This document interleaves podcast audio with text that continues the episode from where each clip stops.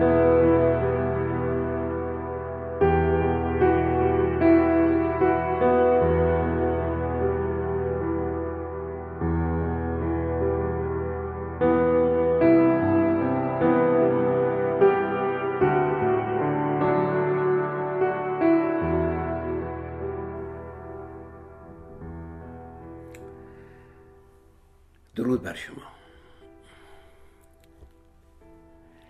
ادوارد براون در کتابش به نام تاریخ ادبیات ایران جلد سوم داستانی رو از خاکسپاری حافظ نوشته.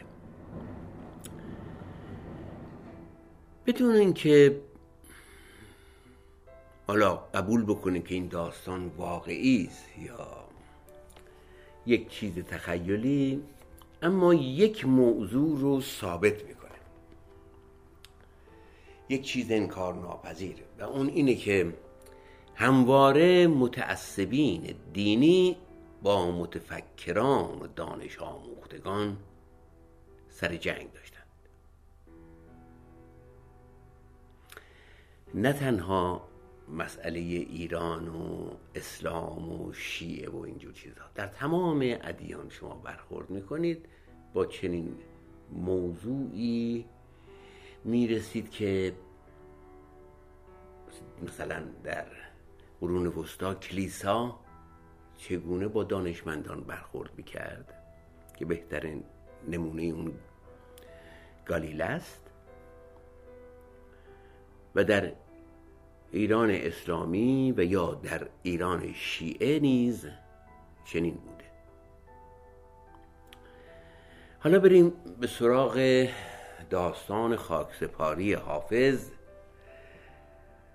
از قلم ادوارد براون روزی که حافظ از دنیا میره برخی مردم کوچه و بازار به فتوای مفتی شهر شهر شیراز به خیابون ها میریزن و مانع دفن جسد شاعر در مسلای شهر میشن. به این دلیل که او شراب ها رو بیدین بوده و نباید در این محل دفن شود.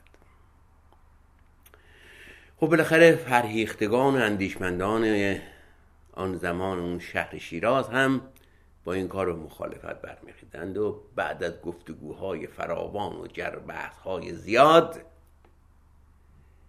یک نفر از اون میان پیشنهاد می‌کنه که کتاب خود حافظ رو بیارن و از اون فالی بگیرند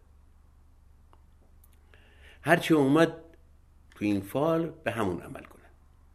بنابراین دیوان شعر حافظ رو میارن میدن دست یک کودک و او اون رو باز می‌کنه و این غزل نمایان میشه.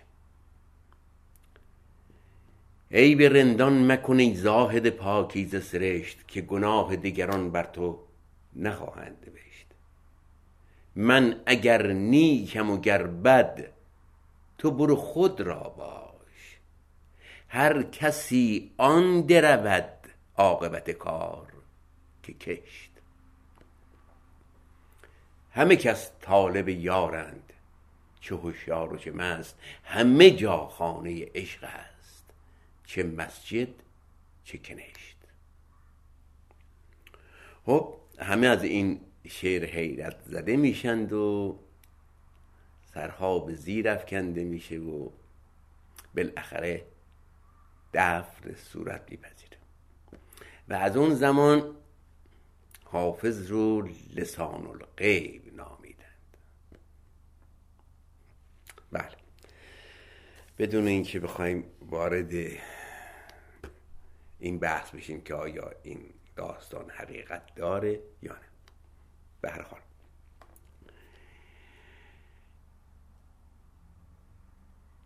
چند وقت پیش به یک مطلبی برخورد کردم درباره قحطی در زمان احمد شاه قاجار. بله احمد شاه قاجار آخرین پادشاه قاجار. بله. نوشتن وی محتکری به تمام معنی بود و به علت داشتن املاک و مستقلات فراوان قلات را احتکار می کرد در طول قحطی معروف تهران مردم گرسنه بودند و او انبارهایی پر از قله در اختیار داشت. چند تن از رعایای فیروز بهرام به شهر آمده بودند تا از سلطان احمد شاه فقط یک خروار گندم اون هم برای بذر. بخرد احمد شاه قاجار مقدار زیادی گندم احتکار کرده بود که می‌خواست به قیمت هرچه گرانتر بفروشد. قیمت بازار آزاد در آن زمان یک خروار گندم یکصد و ده تومان بود.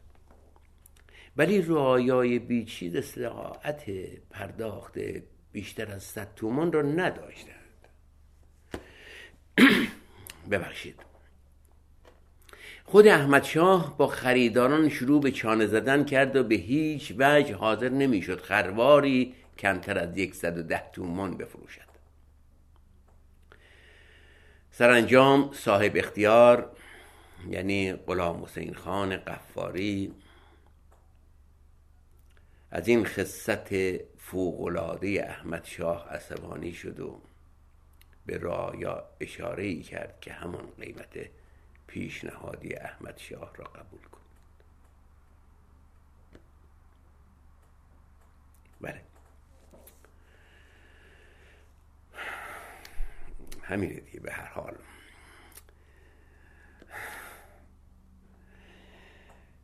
این مشکلات همواره در تاریخ ما فراوان بودند. فراوان. خیلی زیاد. از این موضوع بگذاریم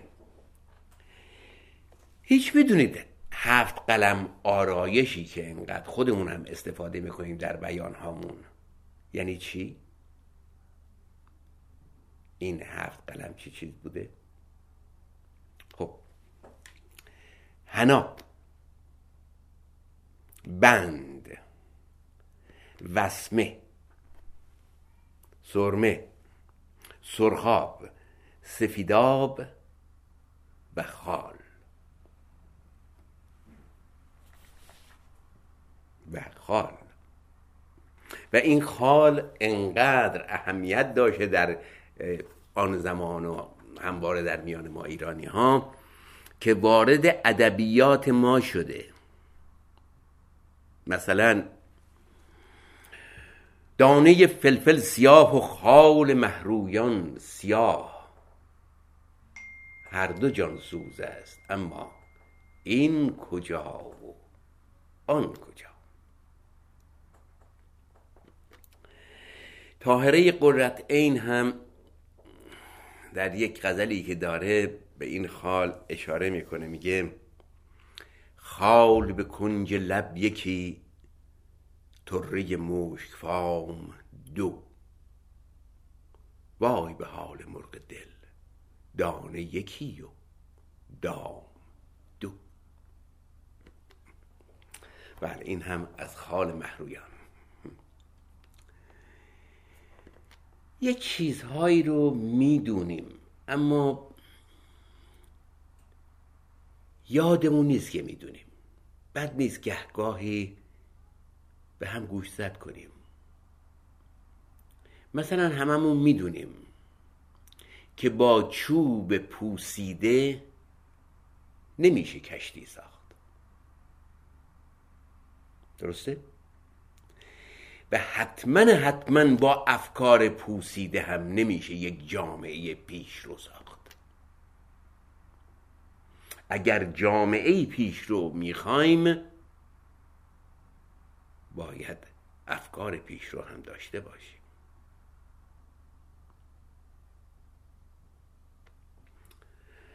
یادم میاد پدر بزرگم همیشه می‌گفت می‌گفت آدم سه حرفه الف دال میم. آدم سه حرفه اما آدم بودن خیلی حرفه.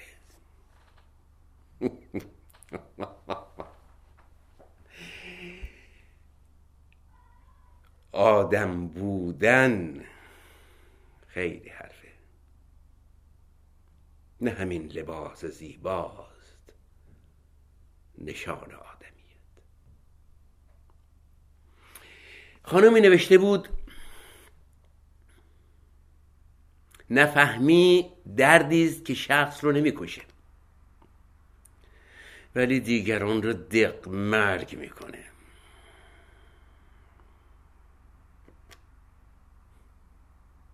خود طرف نمی‌دونه ولی پدر اطرافیان رو در میاره. میگن مردی از بزرگی پرسید وقت چه مدت طول می‌کشه؟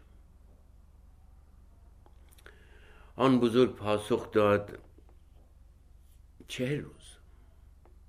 مرد خوشحال شد گفت پس از چه روز این فقر تموم میشه و ثروتمند میشم؟ پاسخ آن بزرگ چنین بود. نداداش عادت می‌کنی.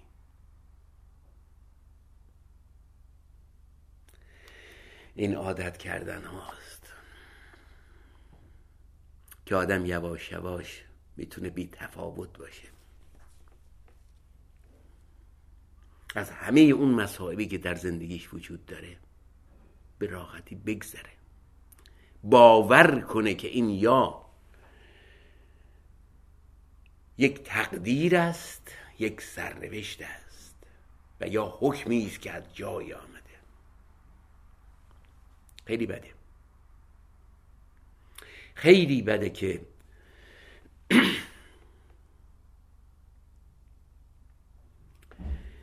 خیلی بده که قبول بکنیم مصیبت هایی که ما تحمیل می‌کند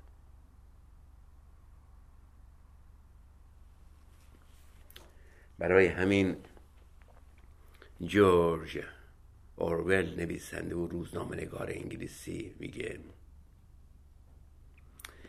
مردمی که سیاست مداران فاسد را انتخاب می کنند قربانی نیستند شریک جرمند.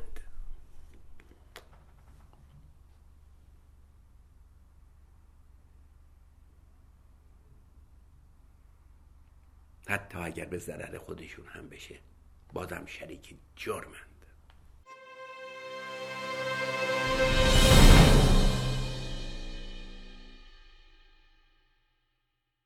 میگن کشاورزی مشغول پاشیدن بذر بود.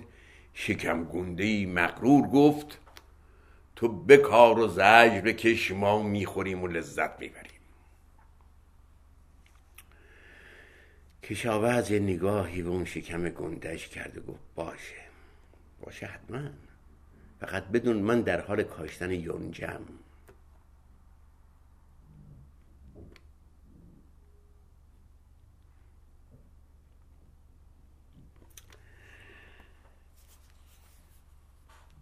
این این واژه عشق.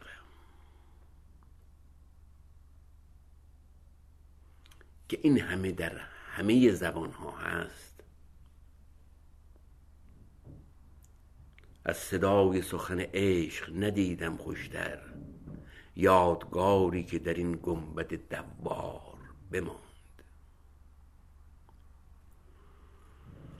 این عشق چیه واقعا؟ آنانی که ادعا می‌کنند عاشقیم و معشوقشون رو فقط واسه خودشون می‌خوان اینجوری بگیرن و زندانی نگهش دارند. اینا عاشق نیستند. اینا خودخواهند. ببینیم مولانای بزرگ راجع به عشق چی میگه. مولانا میگه عشق یعنی مشکلی آسان کنی. دردی از درمانده ای درمان کنی. عشق یعنی کاهش رنج بشر. در میان این همه قوقا و شر. عشق یعنی گل به جای خار باش. پل به جای این همه. دیوار باش. در نهایت پیام مولانا این است. عشق یعنی ایثار.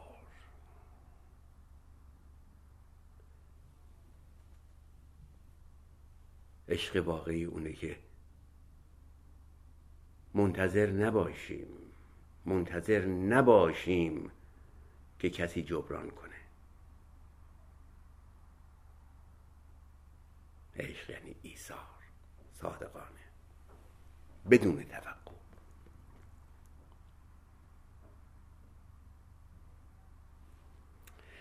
حتما که دکتر زرین کوب جاوید نام رو واقعا می‌شناسید دیگه. بله نویسنده کتاب دو قرن سکوت.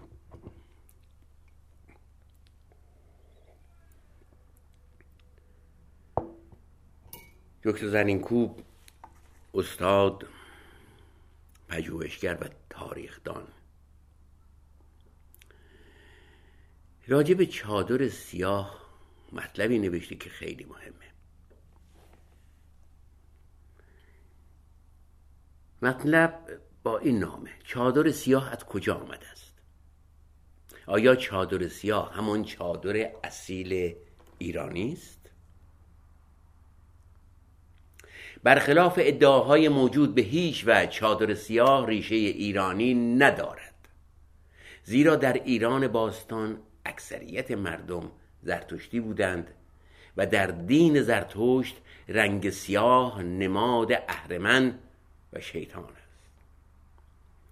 و زرتشتیان به حدی از سیاهی و تاریکی بیزار هستند که حتی در مراسم عذا و سوگواری نیز لباس سپید بر تن می‌کنند. در جشن دینی صده هم لباس زنان و مردان یک دست سفید است. همچنین در دین اسلام هیچ جای قرآن سفارشی به پوشیدن چادر سیاه و کلا پوش سیاه نشده. بلکه برعکس پوشش سیاه همواره مکروه و نف شده است. حتی در هنگام حج لباس احرام سپید است و پوشیدن لباس سیاه هنگام زیارت خانه خدای مسلمانان مکروه است. حتی در هنگام مرگ هم از کفن سیاه و تاریک استفاده نمی کنند. چادر سیاه هیچ ارتباطی با دین ندارد. پس چادر سیاه از کجا آمده؟ حتما از دوران سیاه عرب و رسم زنده به گور کردن دختران در بعضی از قبایل عرب خبر دارید. و حتما بارها از خودتان پرسیدید که چطور نسل این عرب با این همه دخترکشی منقرض نشده. در حالی که دخترانشون رو زنده به گور می‌کردند. و این حقیقت داره و چطور؟ چطور نسلشون منقرض نشده؟ جواب این پرسش روشنه. چون همه دختران این قبایل رو که زنده به گور نمی کردند تعدادی هم زنده می موندند اتفاقا برای همین حفظ نسلشون اما اعراب عربستان با آن همه تعصب و کورچشمی چگونه با چگونه می‌تونستن ننگ داشتن دختر رو تحمل می‌کرد بکنند؟ دختر داشتن ننگ بود. تنها برای پوشاندن این ننگ و شرم پنهان کردن دختران در سیاهی و تاریکی بود. و چادر مشکی وسیله ای بود که سیاهی و تاریکی گور رو برای دخترانی که زنده مانده بودند تداعی می‌کرد.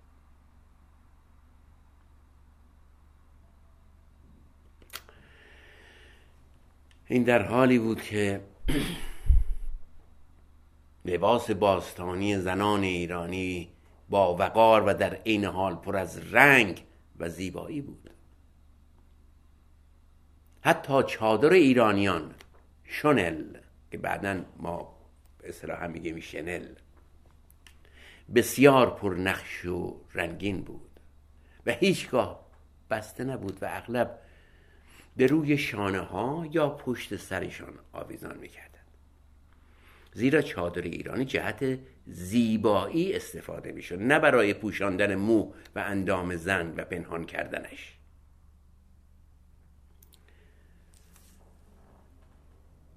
تهاجم فرهنگی یعنی زن ایرانی چادر سیاه که پوشش سنتی زنان عرب و نشانه شرم از زن بودن است را بپوشند.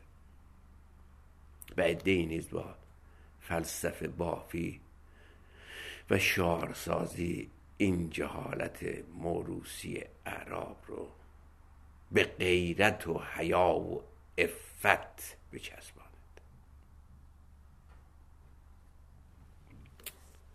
بله.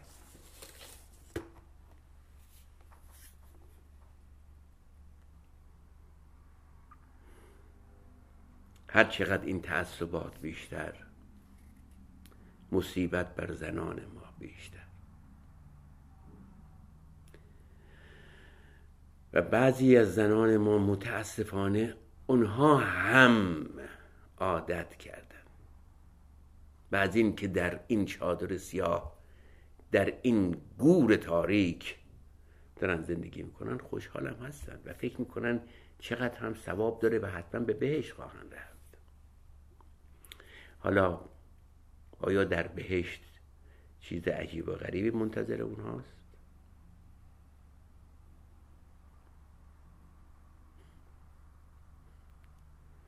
من نمی‌دونم.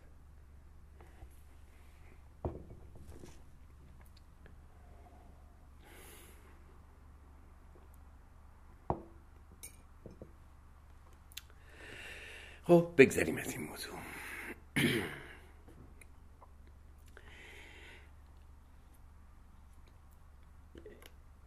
در میان شهر اصفهان محله ای هست که همه می‌شناسند. خیلی معروفه به نام جلفا. خب این جلفا چیه؟ چرا ما یک شهر هم داریم یک منطقه هم داریم در آذربایجان؟ اونجا هم اسمش جلفا چطور شد در وسط اصفهان هم جلفا؟ داستان این قضیه این است. در سال 981 خورشیدی گروهی از ارامنه ساکن در خاک عثمانی اون زمان که مورد ستم سلطان عثمانی بودند سلطانهای یا سلاطین عثمانی بودند از بیم کشتار کشتار ماموران حکومتی به فرمان شاه عباس به ایران مهاجرت کردند.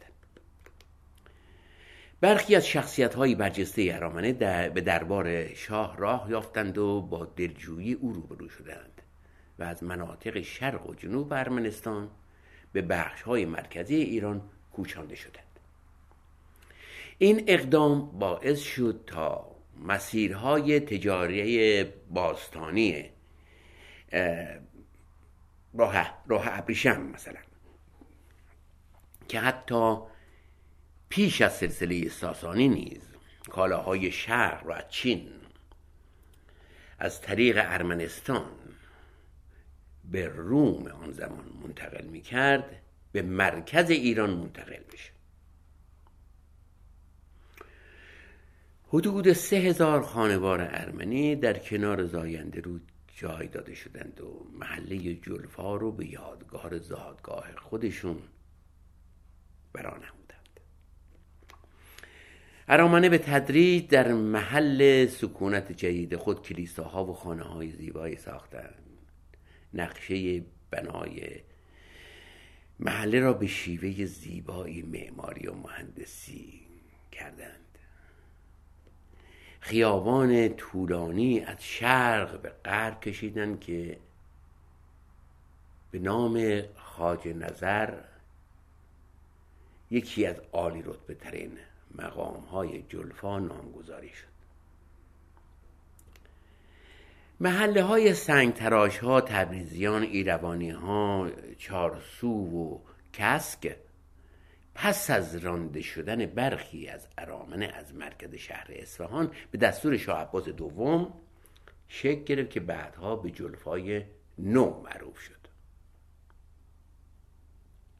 بخش عمده فعالیت ارامنه جلفا در مسیر تجارت بود و به گونه ای که تجارت ابریشم در ایران رو به انحصار در آوردند و رقبای سختی برای بازرگانان انگلیسی و اروپایی محسوب می به این ترتیب رشد و شکوفایی جلفا شهری آفاق شد و ارامنه گروه گروه به سوی جلفای اصفهان روانه شدند. هم میهنان که چقدر هم زحمت کشند و همیشه هم همیشه هم جز به کسانی بودند که در بهبود شرایط زندگی ایران خیلی دخل و تصرف داشتند. خیلی تلاش کردند.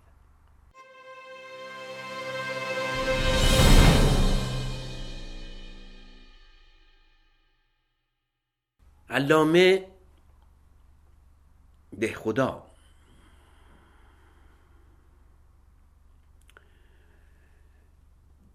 این فرزانه زمان که اولین و بهترین و بزرگترین لغتنامه زبان پارسی رو به وجود آورد. در آخرین لحظات حیاتش چیزی گفت که شنیدنی است دکتر محمد معین از اساتید مهم دانشگاه درباره آخرین روز حیات ده خدا چنین می نویسه روز قبل از مرگ ده خدا به دیدارش رفته بودم. حالش بد و در بیهوشی سختی فرو رفته بود. وارد اتاق شدم. چشمهایش بسته بود و در بیخودی به سر می هر چند دقیقه یک بار چشمانش رو می گوشید و اطراف را نگاه می کرد و باز چشم فرو می بست مدتی گذشت چشمانش رو باز گشود مرا شناخت و با دست اشاره کرد که در کنارش بنشینم بستر کوچکی بود.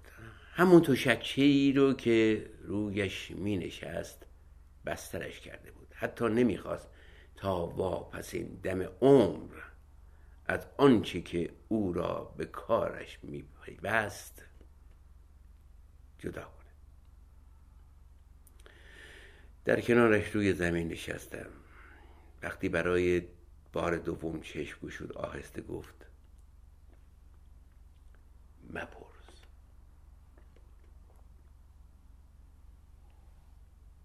یک بار برقی در خاطرم درخشید با صدایی بلند گفتم استاد منظورتون غزل حافظ است؟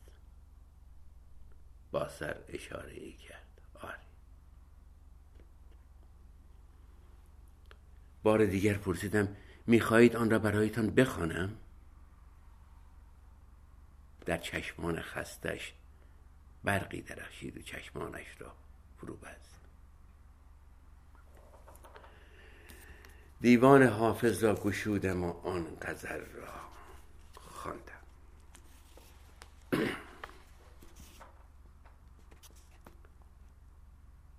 درد عشقی کشیده ام که مپرس. زهر هجری کشیده ام که مپرس. گشته ام در جهان آخر کار. دلبری برگزیدم که مپرس.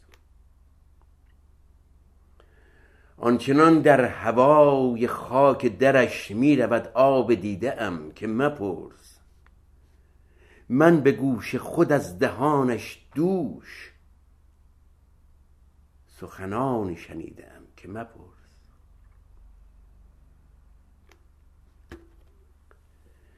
سوی من لب چه میگزی که مگو؟ لب لعلی گزیدم که مپرس. بی تو در کلبه گدایی خیش رنج های کشیدم که مپرس. همچو حافظ قریب در ره عشق به مقامی رسیدم که مپرس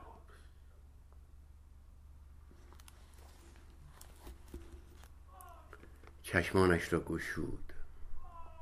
تلاش کرد تا در بسترش بنشیند.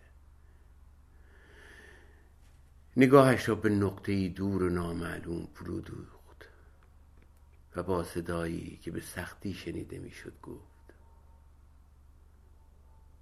بی تو در کلبه گدایی خیش.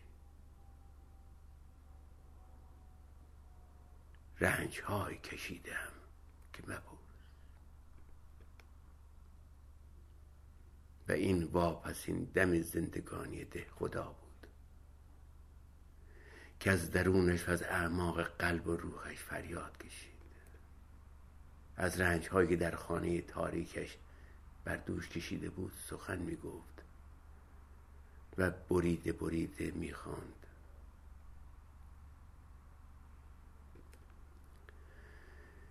به مقامی رسیدم که مبود